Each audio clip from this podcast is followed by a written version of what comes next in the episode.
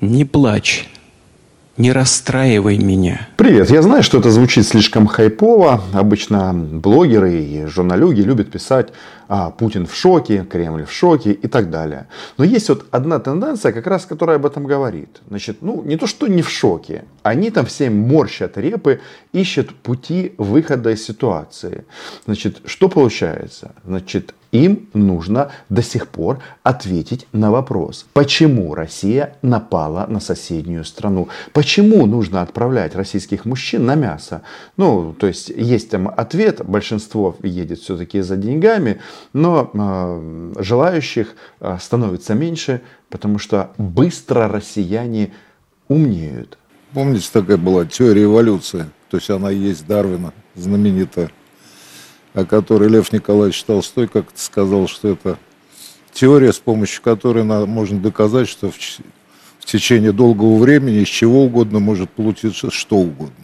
Она удивительно точно идеологически подошла вообще западному миру, потому что ее смысл в том, что сильный может уничтожить слабого. И это не жестокость, это не зверство, это не бесчеловечность, это наука. Это научно. Это научно. И, как говорится, поэтому это правильно. И в этом смысле мы вот этот конфликт... В чем-то она напоминает, кстати, теорию научного коммунизма. Поэтому отряхивают и вытягивают из пыли российских лидеров общественного мнения.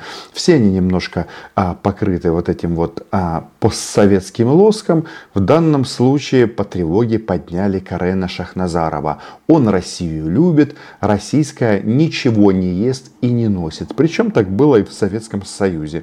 Ну, то есть эли, элита. Ну, я имею в виду, что вот этот конфликт, он, он как бы понятен. Мы для них слабее. Мы для них слабее, поэтому они хотят нас уничтожить. И все. два процента экономики. Это, это, это, это на самом деле просто, это по-научному, это правильно. Карен не дурак. Он же не просто так никогда не ел и не носил ничего российского. Плюс он из клуба Владимира Путина. семьдесят плюс, возраст идеальный, маньяка не подсидит. Но вот это вот, значит, уничтожить слабого... Ведь они, когда заходили в Украину, почему-то решили по своему скудоумию, что мы слабые. Но вот уже полтора года россияне пытаются объяснить, где парад. Парада не будет. Подписывайтесь на мой YouTube-канал. Называем здесь вещи своими именами. И вот, вот этот вот а, пожилой пропагандист, в прошлом режиссер, пытается нащупать вот эти вот а, российские какие-то кнопочки, а, чтобы возбудить их к этой народной войне. Но делают они это все слишком через ЖОПА. Если вы заметили, сейчас в России проходит полнейшая зачистка. Значит, зачищаются даже такие посредственные э, голоса, которые могли, ну, очень мягко критиковать Владимира маньяка Путина. Взорвали Пригожина, ну, понятно, этот предатель начал сбивать российские самолеты и покусился на власть Владимира Путина. Закрыли Гиркина. Ну, это такие общеизвестные моменты. Но почему закрывают рты всем? Бьют даже по мелочам. Вот на днях отправили под домашний арест админа телеграм-канала Moscow Calling. Кого зовет Москва? Кстати, это вопрос, но мне больше, если честно, интересует все-таки мир без России. Он прекрасен. Вполне возможно, что так оно и будет. Почему? Потому что вот эти вот процессы эволюции, они действительно проходят. И самоуничтожение рашки, оно же происходит на наших глазах. Ведь у них там время от времени, то они там рассказывают, что Запад собирается уничтожить славян, Россию и всякое такое. Но вот престарелые пропагандоны, типа Шахназарова, они ломаются на аналогиях. Значит, большая война. Все к станку, все к оружию. Все защищать ВВХ в Украине шагом марш. Почему? А вот почему? Дело все в том, что мы должны для себя, мне кажется, тоже понять, что да, мы слабее. И это не пораженчество. Абсолютно. Это констатация факта. Мы были слабее, когда Третий Рейх на нас напал. Мы были слабее, когда Наполеон на нас напал. Но из этого следуют какие-то определенные выводы. Прежде всего, что надо сделать, чтобы победить? При этих словах Владимира Путина просто крючит и корежит. Ну как же это так? Я обещал всем, что мы раз, два, три и всех уничтожим, а тут такой поворот. Нужно теперь притвориться слабым, притвориться мертвым. Мы слабее, а нужна тотальная мобилизация. Вторжение армии Наполеона, армии Гитлера. Но все же прекрасно понимают, кто на кого напал. То есть аналогии, они всегда очень условны, когда мы говорим об истории. Но здесь же, ну это просто смешно. Наполеон напал, Гитлер напал и Путин напал. Путин м-м, лучше Гитлера. Конечно, градус мобилизации внутренней, он был, должен быть гораздо больше, чем сейчас.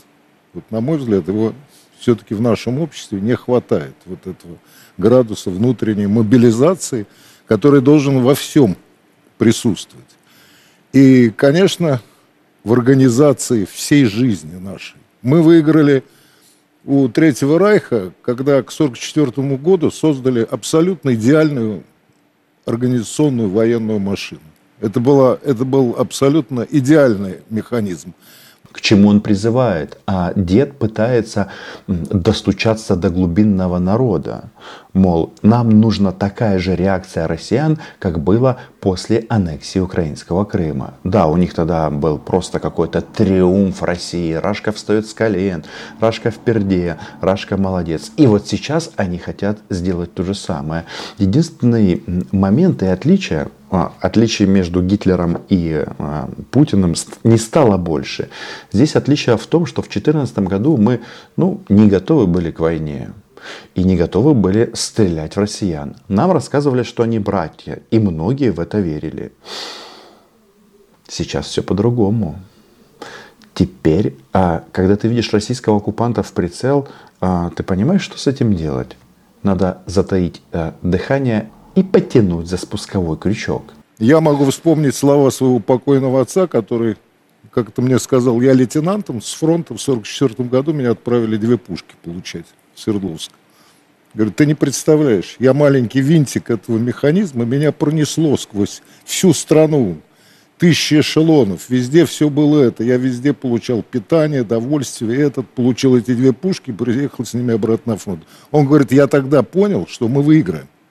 Вот, когда вот он увидел вот эту невероятно организованную машину, которая уже была в Советском Союзе. Вот этого ощущения пока нету. Нет, и не будет, потому что нет причины для вторжения. Нет, россияне в своей массе, они такие имбецилы, которые делают вид, что их это не касается. Ну, то есть они за войну, но только без своего личного участия.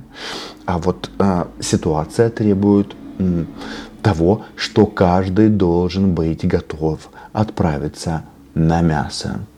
И вот эти вот параллели с Великой Отечественной, как учили меня в школе, соответственно, с Второй мировой, как это общепризнано в истории, они странные, очень странные.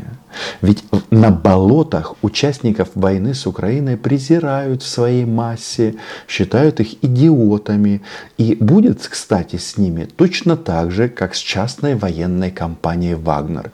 На каком-то этапе а, Пригожина судьбу повторит Владимир Путин. И те россияне, которые сейчас в Украине, они что? Они а, будут слышать свой адрес. Вы идиоты, мы вас туда не посылали. Сейчас с бойцами ЧВК «Вагнер» поступ, поступили именно так.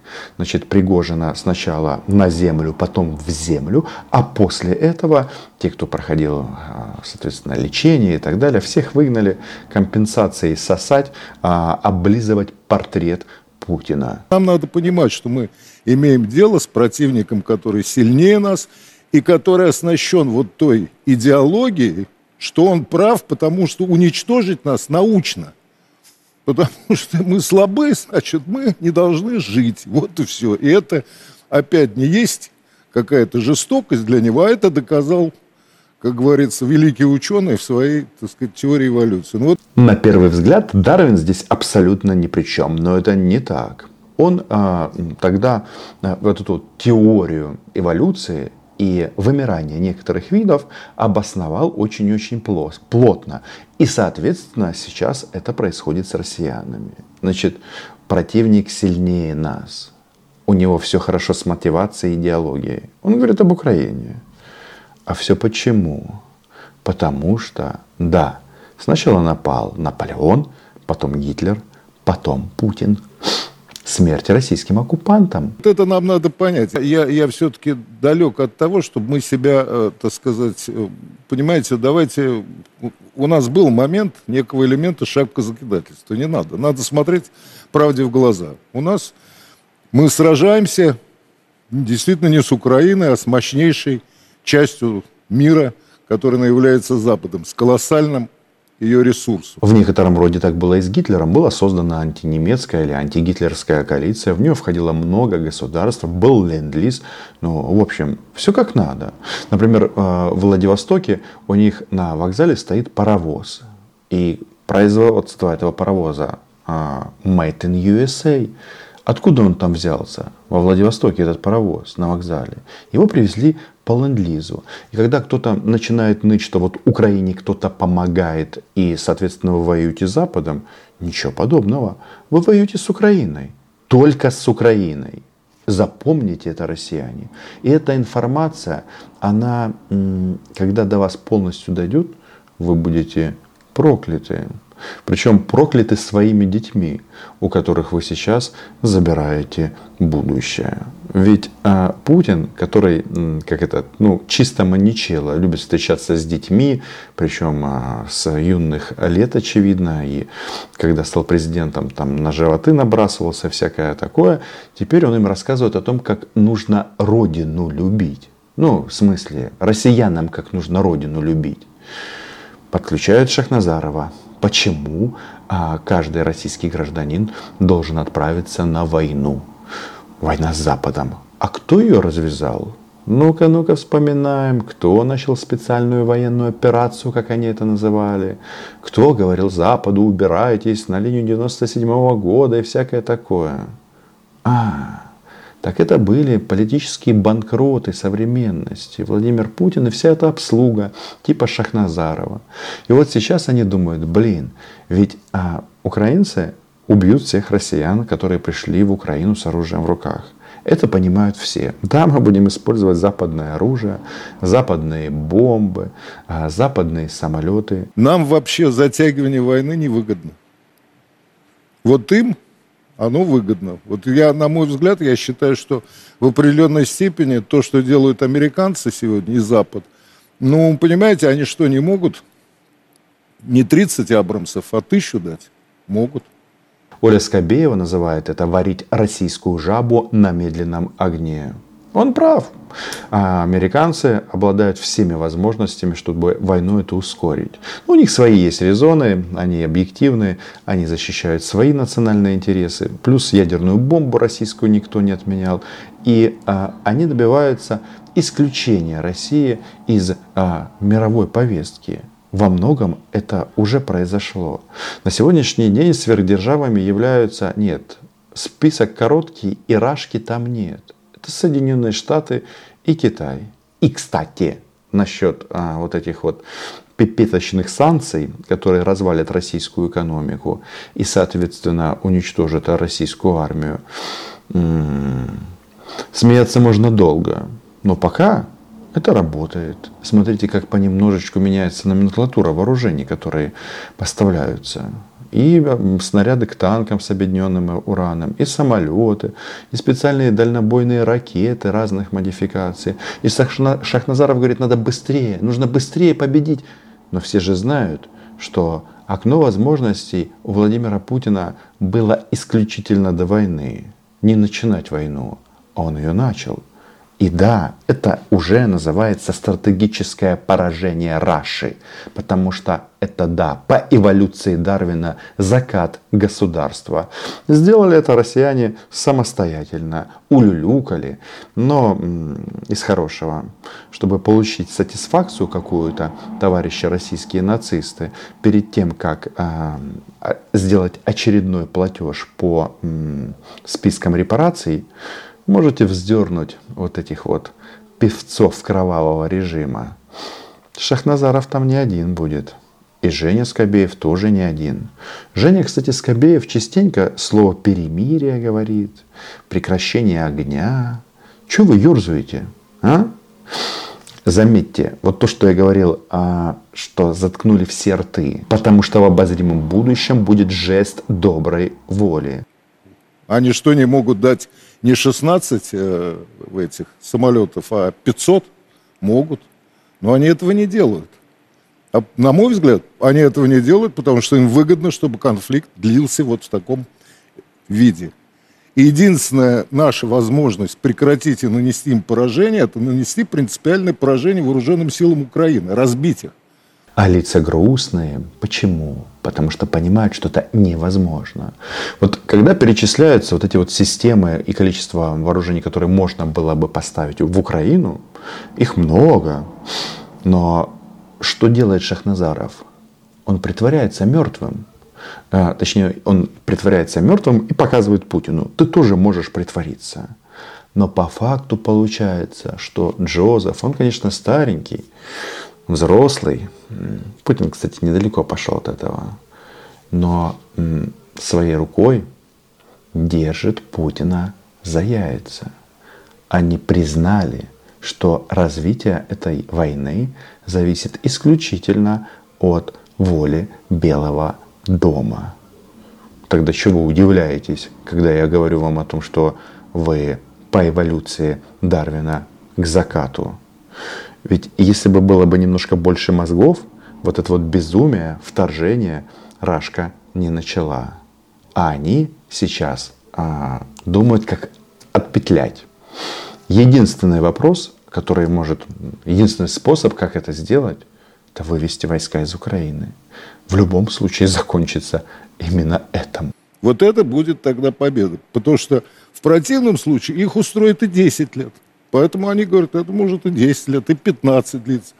Они ничего не теряют. Но мы будем терять. Мы будем слабеть, и санкции начнут работать рано или поздно. Поэтому в этом смысле нам надо понимать, что нам все-таки надо сорганизоваться и наносить поражение. Я не знаю, я не военный человек, это пускай военные думают, но все-таки необходимо и... думать и о наступлении, и о реальном разгроме вооруженных сил Украины. Пока это выглядит как заявление старого маразматика. Хотя почему как? Слушайте, санкции. Значит, э, да, медленно варят российскую жабу. Я говорю об этом без какого-то, знаете, там, пафоса. Потому что варят-то в нашей крови. С другой стороны, мы защищаем свою родину. Потому что Гитлер... Потому что Путин напал. Мы видим успешную нашу оборону, но оборона она обороной. Так сказать, я надеюсь, что там есть какие-то другие мысли, но я имею в виду, что вот это вот некое, я все время слышу, так сказать, ну мы будем сидеть в обороне, и вот они выдохнутся, и все. Слушайте, и они все не выдохнутся, и, и, и вроде как их не станет, вот украинцев. Понимаете, но я должен вам сказать, мы пока не видим... упадка мотивированности Украины. Они атакуют. Они же воюют. Ну, мы говорим, что они теряют огромное количество людей. Но они идут, значит, они еще мотивированы. И страна все-таки большая. тридцать миллионов, толком никто не знает. Я не знаю, может, Данилов скажет, там двадцать пять тридцать. Но это, это много. Опять Путин плачет в бункере. Потому что его миньон Шахназаров прямо заявляет... Может, меня наслушались, что Украина была, есть и будет.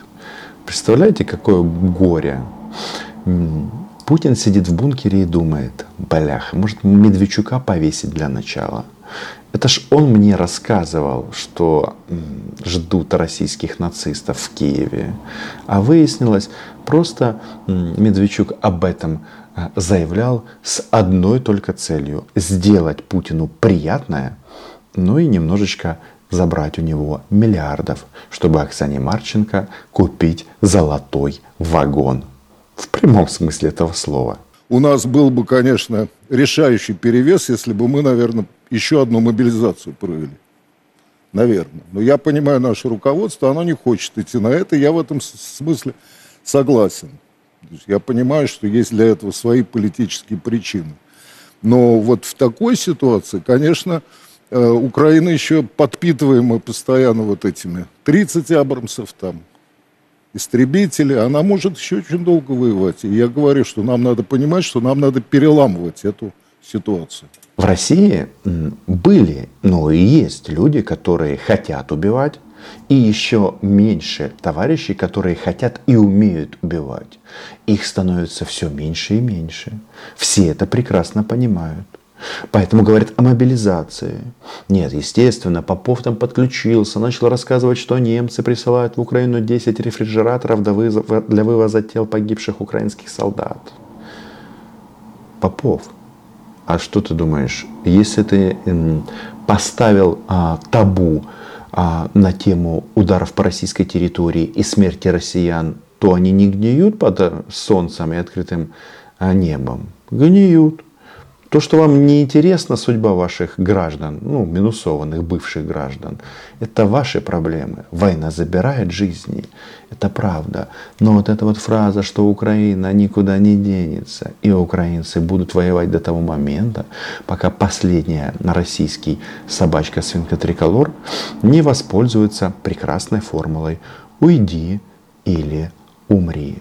Да, давно Владимир Путин, маньяк, он, кстати, о ведении боевых действий что-то перестал как-то нон-стоп разговаривать, рассказывать о том, что сожгли четыре тысячи пятьсот леопардов два А шесть. Их такого количества даже не произвели на всей планете. Перестал об этом говорить. А вообще, Путин как-то пытается дистанцироваться от войны. Не выйдет, отвечать будут все. Это важно. Ну и да, чего в последнее время не говорит Путин? Не рассказывают нам про братский народ. А пытаются достучаться до глубинного вот этого плебса российского. Все на войну. Конечно, это сильная, обученная. Э, там в какой-то степени мы всегда так говорили, что мы воюем сами с собой. Там такие же люди. Они такие же храбрые, они такие же мотивированные. Русские люди. Я думаю, нам нужно наконец понять, что мы воюем с врагом, а не с русскими людьми. Конечно. Уже, уже надо. Мы вот воюем с врагом, тоже, это безусловно. На территории России, ну, по крайней мере, там, где а, Уральские горы и дальше начинается Китай, не осталось безопасных мест. И поэтому они ноют. Отечественная война. Но Гитлер в данном случае действительно отдыхает, потому что Россия и Путин — это зло. Маньяки, мы вас излечим. Подписывайтесь на мой YouTube-канал, называем здесь вещи своими именами. Ну а Шахназаров действительно прав. Украина была, есть и будет. До побачення.